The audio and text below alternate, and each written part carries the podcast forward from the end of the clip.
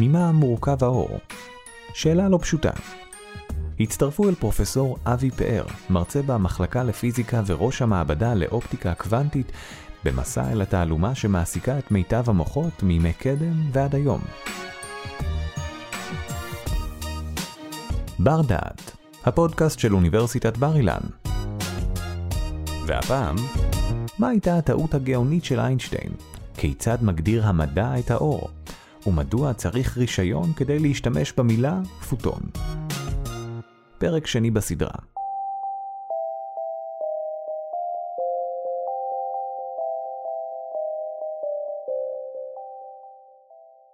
אני רוצה לדבר על אור, או על האופי הפיזיקלי של האור, על ממה הוא מורכב.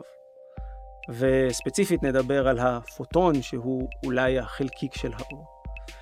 אבל לכאורה השאלה הזאת של האור היא שאלה שהיא נראית כמעט טריוויאלית. כלומר, האור הוא כל כך ברור לנו, שאנחנו כמעט לא מתעסקים בשאלה מה זה. אנחנו רואים אותו כל הזמן. הוא הדרך שלנו לעשות תקשורת עם העולם, הוא הדרך שבה אנחנו יודעים מה קורה מסביבנו, הוא מקיף אותנו כל הזמן, ואנחנו אפילו לא טורחים לרגע לחשוב על השאלה, טוב, מה זה? מה זה הדבר הזה שמתווך לנו את העולם שמסביבנו? אבל השאלה הזאת מסתבר שבאופן קלאסי היא שאלה מאוד עמוקה, שהתשובה עליה היא מאוד לא טריוויאלית, והיא ספציפית אפילו התהפכה כמה פעמים במהלך ההיסטוריה. וכשכל פעם היה נדמה שאנחנו יודעים בדיוק, הבנו עד הסוף וזהו, אז שוב באה איזו תגלית חדשה והפכה את הכיוון, ולפעמים קדימה ואחורה, וההיסטוריה הזאת, זה מה שאני מעוניין לתאר לכם, זה את ההיסטוריה הזאת, ובעצם איפה אנחנו נמצאים היום, או איך אנחנו יודעים שהאור מורכב ממנות או חלקיקים, אני רוצה להיזהר במילה הזאת, אבל להשתמש בה באופן זמני. ובעיקר את הניסיונות שהביאו אותנו להבנה של איך באמת נראה האור.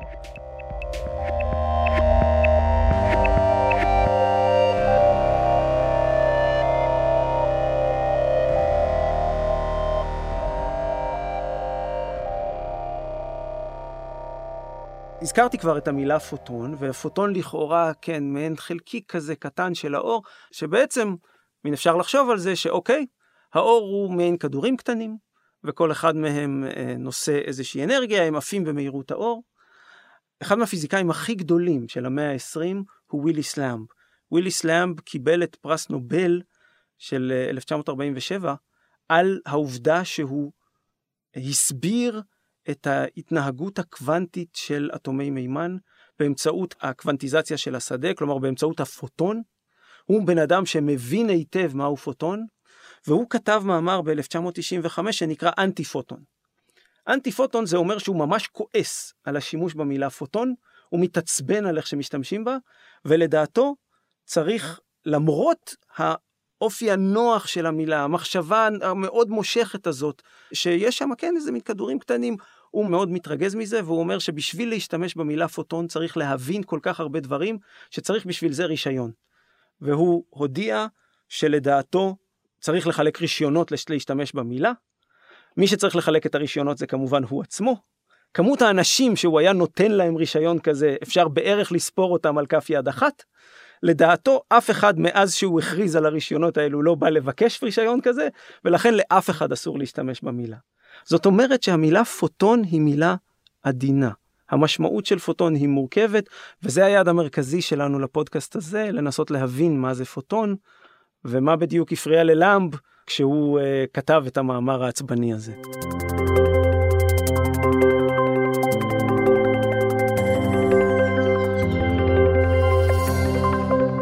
ההיסטוריה המודרנית של האור מתחילה בניוטון, כמעט כל ההיסטוריה המודרנית של הפיזיקה מתחילה בניוטון.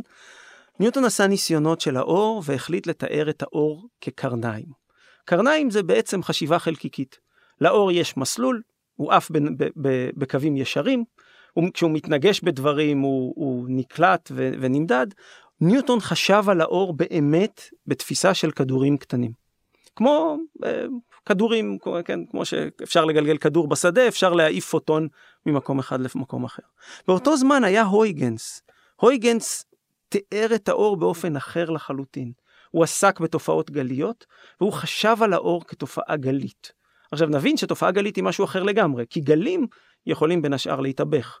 גל יכול לעבור בו זמנית בשני מקומות, אה, כי הוא פרוס במרחב, חלקיק לא. ולכן אלו שתי תפיסות שממש מתנגשות. השאלה האם האור הוא זה או זה, זה משהו יסודי שהוא לכאורה לא מתיישב, אתה צריך לבחור. ובאותה תקופה, כיוון שניוטון היה אלוף העולם, היה הסמכות, האוטוריטה הראשית בנושא פיזיקה בכלל, אז אם ניוטון אומר שאלו חלקיקים, אז אלו חלקיקים.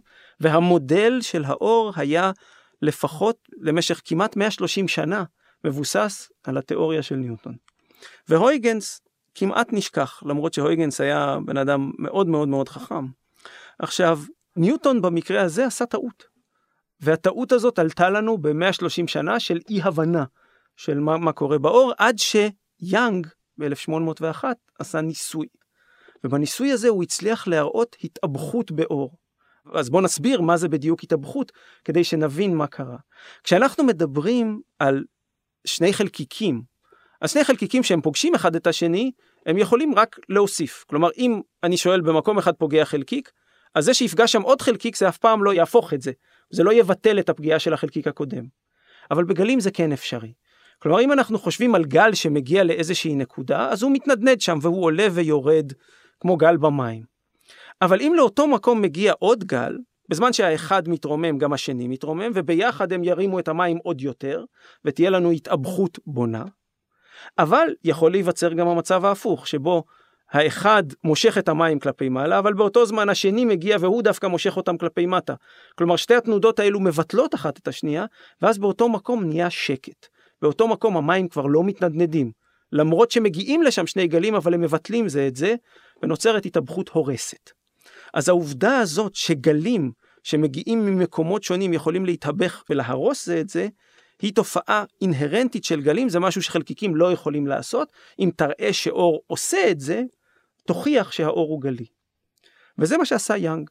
כלומר, יאנג הצליח ליצור את ניסוי שני הסדקים המפורסם, הוא לקח אור, הוא עשה את זה עם אור שמש, וזה מאוד לא קל לעשות את זה עם אור שמש, הניסוי שלו היה הירואי, היום אנחנו יכולים לעשות את הניסוי הזה עם לייזר בדקה וחצי בכיתה בלי שום מאמץ, אבל כשהוא עשה את זה זה היה באמת ניסוי מורכב ומשמעותי, והוא הצליח להראות שאור שמש, שהוא מפריד אותו לצבעים, ואחר כך מעביר אותו דרך חריר קטן, ואחר כך מעביר אותו דרך שני סדקים, שני הסדקים האלה יכולים ליצור התאבכות בונה או הורסת, והוא ראה תבנית התאבכות של עוצמת האור, בדיוק כמו שרואים התאבכות של גלים במים. הוא ראה תמונת פסים, כלומר, הוא ראה שכשהוא מאיר סדק אחד, הוא רואה אור על פני המסך, כשהוא מאיר רק את הסדק השני, הוא רואה אור דומה על פני המסך, וכשהוא מאיר את שני הסדקים, מופיעים אזורי חושך בתוך התמונה.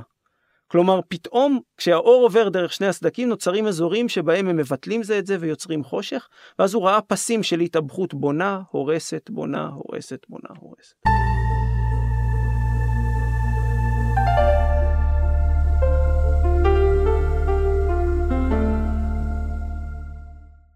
עכשיו לכאורה העניין הוכרע. ניוטון טעה, הויגנס צדק, האור הוא גלי, מיד הופיעה תיאוריה גלית שפיתח אותה פרנל, שתיאר את ההתאבכות והעקיפה וההתקדמות של האור כגלים באופן מאוד יסודי, באופן שעוקב אחרי הויגנס ומרחיב מעליו. אחר כך אה, בא מקסוול ותיאר את האור כתופעה של חשמל ומגנטיות. בעצם היה מודל אלקטרומגנטי שלם של האינטראקציה של גלים אלקטרומגנטיים עם חומר, והגלים האלקטרומגנטיים הם האור שלנו, וב-1864 כבר הנושא היה סגור. אנחנו יודעים בדיוק, האור הוא גלים, הם מתוארים על ידי משוואות מקסוול, והכל ברור, והעניין הוכרע. אבל אז הגיעו פלנק ואיינשטיין, והם מסבכים לנו את העניינים, מפני שהם מחזירים בחזרה את העניין הקוונטי של חלקיקים לתמונה. הכל מתחיל בקרינת גוף שחור. קרינת גוף שחור זה הקרינה של גופים שחורים. עכשיו שוב, גוף שחור זה קצת מטעה, גוף שחור פולט אור. השמש היא גוף שחור. היא גוף שחור בטמפרטורה מאוד גבוהה, ולכן אה, גוף שחור שהוא בטמפרטורה מאוד גבוהה פולט אור, והאור הזה יכול להיות גם חזק וגם, כמו שאנחנו מסתכלים על השמש, צהוב, ואם יהיה כוכב הרבה יותר, בטמפרטורה יותר גבוהה, זה גם יהיה כחול. אה, זאת אומרת שכשאנחנו מדברים על גופים שחורים, הלא הכוונה היא שגופים שאינם פולטים אור, גם אנחנו אפילו גופים שחורים וגם אנחנו פולטים אור, כיוון שהטמפרטורה שלנו הרבה יותר נמוכה, האור שאנחנו פולטים הוא חלש ובאורכי גל ארוכים. אז השאלה הייתה להבין מהי הקרינה של גוף שחור, ובאמת במשך שנים הייתה בעיה, כי הפליטה ש, של גופים שחורים לא ניתן היה להסביר אותה באמצעות תיאוריה אלקטרומגנטית רגילה. ומתוך זה נולדה תורת הקוונטים. הצורך לקוונטט. לקוונטט זה לקחת משהו במנות. למעשה פלנק, כדי להסביר את הפליטה של גוף שחור, הוא היה צריך להגיד, הגוף הזה מחליף אנרגיה עם האור במנות. כלומר, הוא לא יכול לפלוט כל כמות אנרגיה, הוא חייב לפלוט כמויות בדידות של אנרגיה שבאות במנות. הוא יכול לפלוט מנה אחת, שתיים או שלוש, וגודל המנה תלוי בצבע של האור. אם הוא פולט אור בצבע כחול או באורכי גל קצרים, אז המנות האלו הן מנות גדולות, צריך מנה גדולה של אנרגיה כדי לפלוט שם. ואם אתה פולט אור באורכי גל יותר ארוכים, אדומים, או עוד יותר נמוך באינפרה אדום והלאה, המנות האלו הן מנות אה, יותר קטנות. התופעה הזאת זה משהו שפלנק הניח, זה היה הבסיס לתורת הקוונטים, ובמובן הזה קוונטה היא מנה, מנה בדידה. אה, וכל תיאוריית הקוונטים כולה מתחילה מהמקום הזה, ממה שפלנק עשה, מפני שזה הסביר את העובדה שבאורכי גל מאוד קצרים אין קרינה, אין אנרגיה, מפני שמנה של אנרגיה באורך גל קצר היא מנה גדולה והיא לא קיימת טרמית. כלומר, הגוף איננו מספיק חם כדי לפלוט אותה. אז זאת אומרת שהעובדה הזאת שהאור והחומר מחליפים ביניהם אנרגיה במנות, היא הבסיס לתורת הקוונטים. למה גופים חמים יותר, הם נקרא לזה צהובים יותר או כחולים יותר, ולמה ספציפית השאלה שהייתה ממש בעייתית, זה למה הקרינה דועכת בצבעים יותר קצרים? למה היא לא ממשיכה לצמוח? כי לכאורה, ככל שאורך הגל קצר יותר, אין שום מניעה לקרינה להיפלט גם שם. באופן קלאסי, אתה מצפה לספקטרום שהוא לא פיזיקלי. זה ספקטרום שרק הולך וגדל. ככל שאורך הגל קצר יותר, יש שם עוד ועוד ועוד קרינה. וזה לא אמור להיקטע אף פעם. זאת אומרת שבאופן קלאסי יש קטסטרופה. האור שאמור להיפלט מגוף שחור הוא אינסופי. כמות האנרגיה שאמורה להיפלט ממנו היא אינסופית. כי בכל אורך גל הוא יכול לפלוט, ואורכי הגל לא נגמרים, אז הוא יפלוט.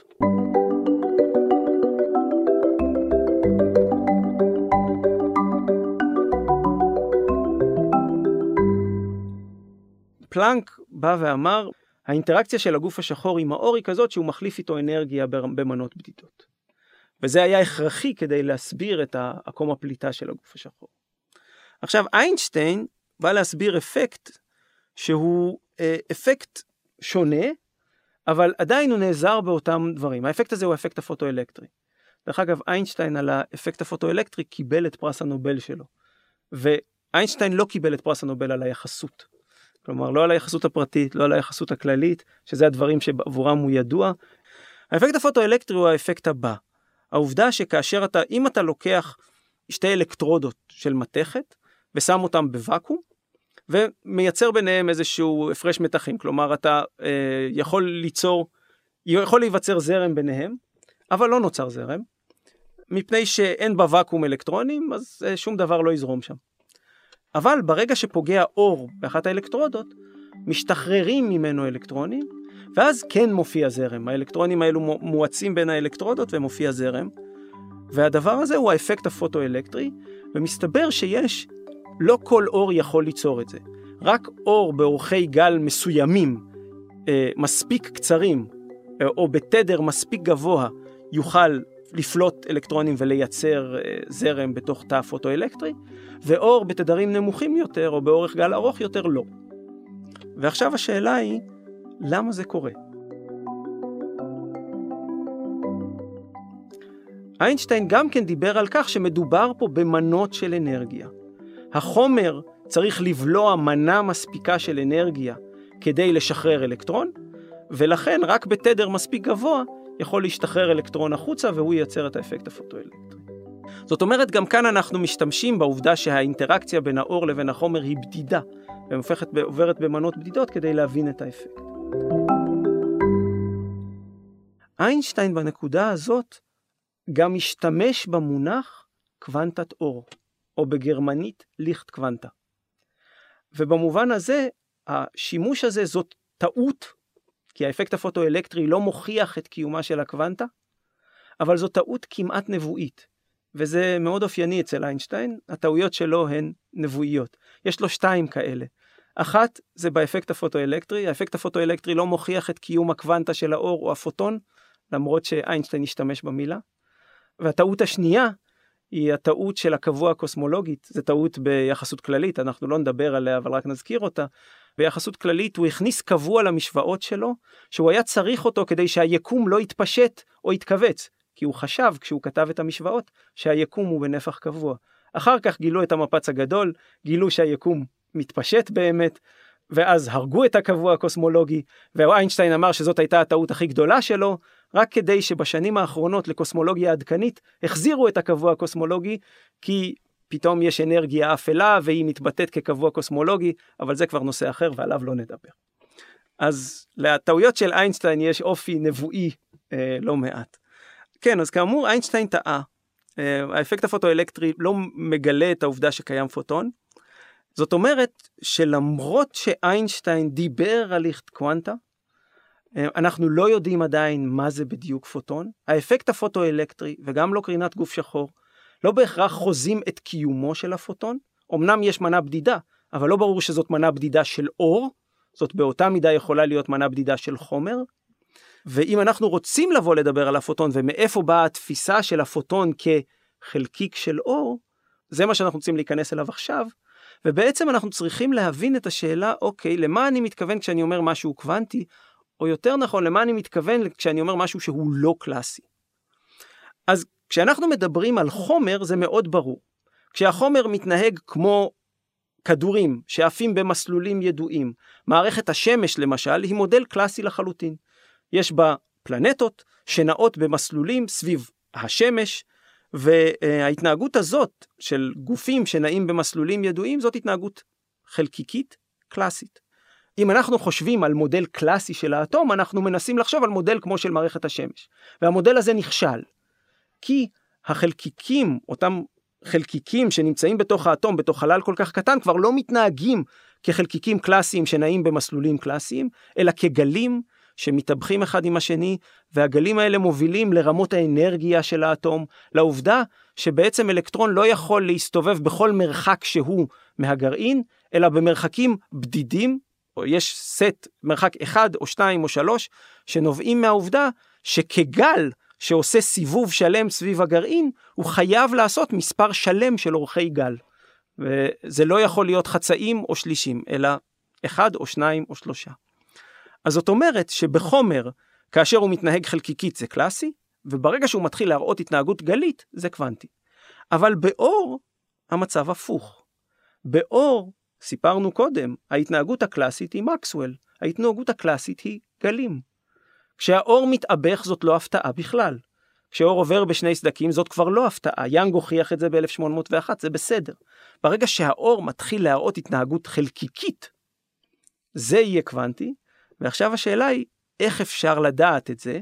מפני שכדי למדוד אור, אני צריך תמיד לערב חומר. האור, אני אף פעם לא יכול למדוד אותו בפני עצמו. אני תמיד חייב להציב מולו גלאי. גלאי זה אפקט פוטואלקטרי. כלומר שתמיד החומר מתווך לי את מה שעושה האור, אז איך אני אדע שקיימת מנה קוונטית, שקיים פוטון? ובמקרה הזה בעצם, אז כאן אנחנו שואלים את השאלה איך אני מבדיל בין מנת אנרגיה למנה של חומר, או מנת אור למנת חומר, וכאן התשובה היא, צריך שניים. זה תמיד קורה בפיזיקה, אם אתה רוצה לדעת שמשהו קיים, שיהיה לך או שניים ממנו, כלומר כדי לדעת על משהו אחד צריך שניים, והרעיון פה הוא או שיהיה פוטון אחד ושני גלאים, או שיהיו גלאי אחד ושני פוטונים, ובואו נדבר על הניסוי הראשון.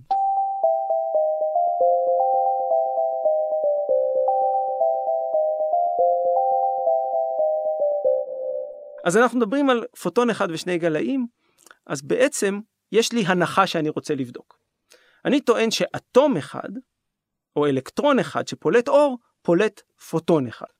כלומר, תראו, מקורות האור שלנו הם תמיד חומר.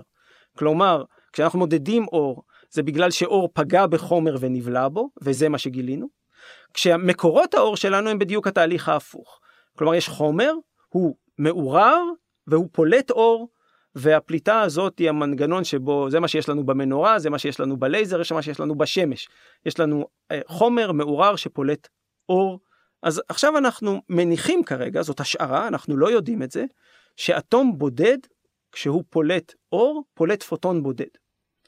אז אם הוא פוטון בודד, זה אומר שהוא כנראה לא ניתן לחלוקה. אי אפשר לעשות ממנו חצי חצי. אז בואו ננסה לעשות בדיוק את זה, לחלק את הפוטון, ונראה אם אנחנו מצליחים. מה זה אומר? זה אומר לקחת מקור אור שהוא קורן בודד, אטום בודד, לקחת את האור שנפלט ממנו, להציב לפניו מפצל אלומה, זאת מראה שהיא חצי מעבירה וחצי מחזירה, ולהציב מול הדבר הזה שני גלאים, אחד שרואה את הקרן המועברת ואחד שרואה את הקרן המוחזרת. ועכשיו השאלה היא, מה יקרה? אם האור הזה הוא אור קלאסי, אז ברגע שגלאי אחד מגלה אור, זאת אומרת שיש אור, ובאותו זמן גם הגלאי השני יכול לגלות אור. זאת אומרת שבאופן קלאסי אנחנו מצפים שאם גלאי אחד עשה קליק, כלומר גלאי אחד שחרר אלקטרון וגילה לנו שיש אור, גם השני, יש סיכוי טוב שיעשה קליק באותו זמן. אבל לעומת זאת, אם מדובר בפוטונים, שהם בלתי ניתנים לחלוקה, אם הפוטון הגיע לגלאי האחד ועשה קליק בגלאי הזה, הוא לא יכול באותו זמן לעשות קליק גם בשני. זאת אומרת שהתחזית הקוונטית והתחזית הקלאסית לניסוי הן שונות לחלוטין. התחזית הקלאסית אומרת, אם אחד עושה קליק, יש סיכוי טוב שבשני יש קליק באותו זמן, והתחזית הקוונטית אומרת בשום פנים ואופן לא. אם האחד עשה קליק, השני בוודאות לא יעשה קליק באותו זמן, ואת זה אפשר לבדוק בניסוי. אז אפשר כאמור לקחת אטום אחד עם מפצל אלומה, שני גלאים, ולבדוק מה קורה, ובאמת רואים שבאותו זמן לעולם שני הגלאים אינם עושים קליק ביחד, וזאת כבר הוכחה שזה לא נובע מהעובדה שהגלאים הם קוונטיים, כי הם נסמכים על האפקט הפוטואלקטרי, אלא יש משהו נוסף, קוונטי באור, שגורם לכך שהאור לא ניתן לחלוקה והאור מגיע במנות, ועכשיו כבר מותר לקרוא למנה הזאת פוטון. זאת אומרת שהניסוי הזה שבו משתמשים במקור של פוטונים בודדים אבל עם שני גלאים ומראים שהם לעולם לא עושים קליק ביחד, זאת הנקודה שבה אפשר בוודאות להגיד כן, יש משהו קוונטי באור, יש מנה של אור שהיא בלתי ניתנת לחלוקה, היא לא תלויה בגלאים עצמם, ולכן הנה גילינו את המנה של האור. יש לנו בסיס לרישיון אה, לדבר על הפוטון הבודד ולתאר את האור כ... אוסף של פוטונים, אבל שימו לב שאנחנו מדברים פה על מנות של אנרגיה, אלו לא כדורים. וכשגלאי מסוים עושה קליק, הוא גילה מנת אנרגיה. אני לא יכול, וזה מסוכן, לחשוב על הפוטון ככדורים קטנים. זה לא שחזרה התמונה החלקיקית של ניוטון, אלא נוצרה תמונה חלקיקית אחרת, מורכבת יותר, שבה האור מתנהג כגל, ובכל זאת מגיע במנות בדידות של 1, 2, 3, והמנות האלו הן מנות פוטוניות. אז למעשה זה מראה עד כמה הטבע של האור הוא חמקמק, עד כמה האופי של האור מראה פנים גליות וחלקיקיות, והנושא הזה של מדידה קוונטית, אה, של חישוב קוונטי, זה משהו שהוא חי ובועט עד היום. הניסיונות שתיארתי, שמראים את האופי של הפוטון, זה ניסיונות שנעשו באמת רק בשנות ה-80. הניסיונות הראשונים שבהם הוכיחו את האופי הקוונטי של האור על ידי הניסוי הזה של שני גלאים, והם נמשכים עד היום. אז הנושא הזה הוא ממש לא נושא מת, אלא להפך, הוא הכי חי בעולם, והוא משמש בסיס לטכנולוגיה קוונטית שהיא אה, המהפכה הבאה של הטכנולוגיה, ועל זה אפשר יהיה לדבר בהזדמנויות אחרות. תודה שהאזנתם לנו. באפליקציית בר דעת תמצאו עוד הרבה פודקאסטים מרתקים, גם בנושאים דומים וגם בתחומי ידע שונים לגמרי. בואו לגלות אותם. בר דעת, אפליקציית הפודקאסטים של בר אילן, משפיעים על המחר, היום.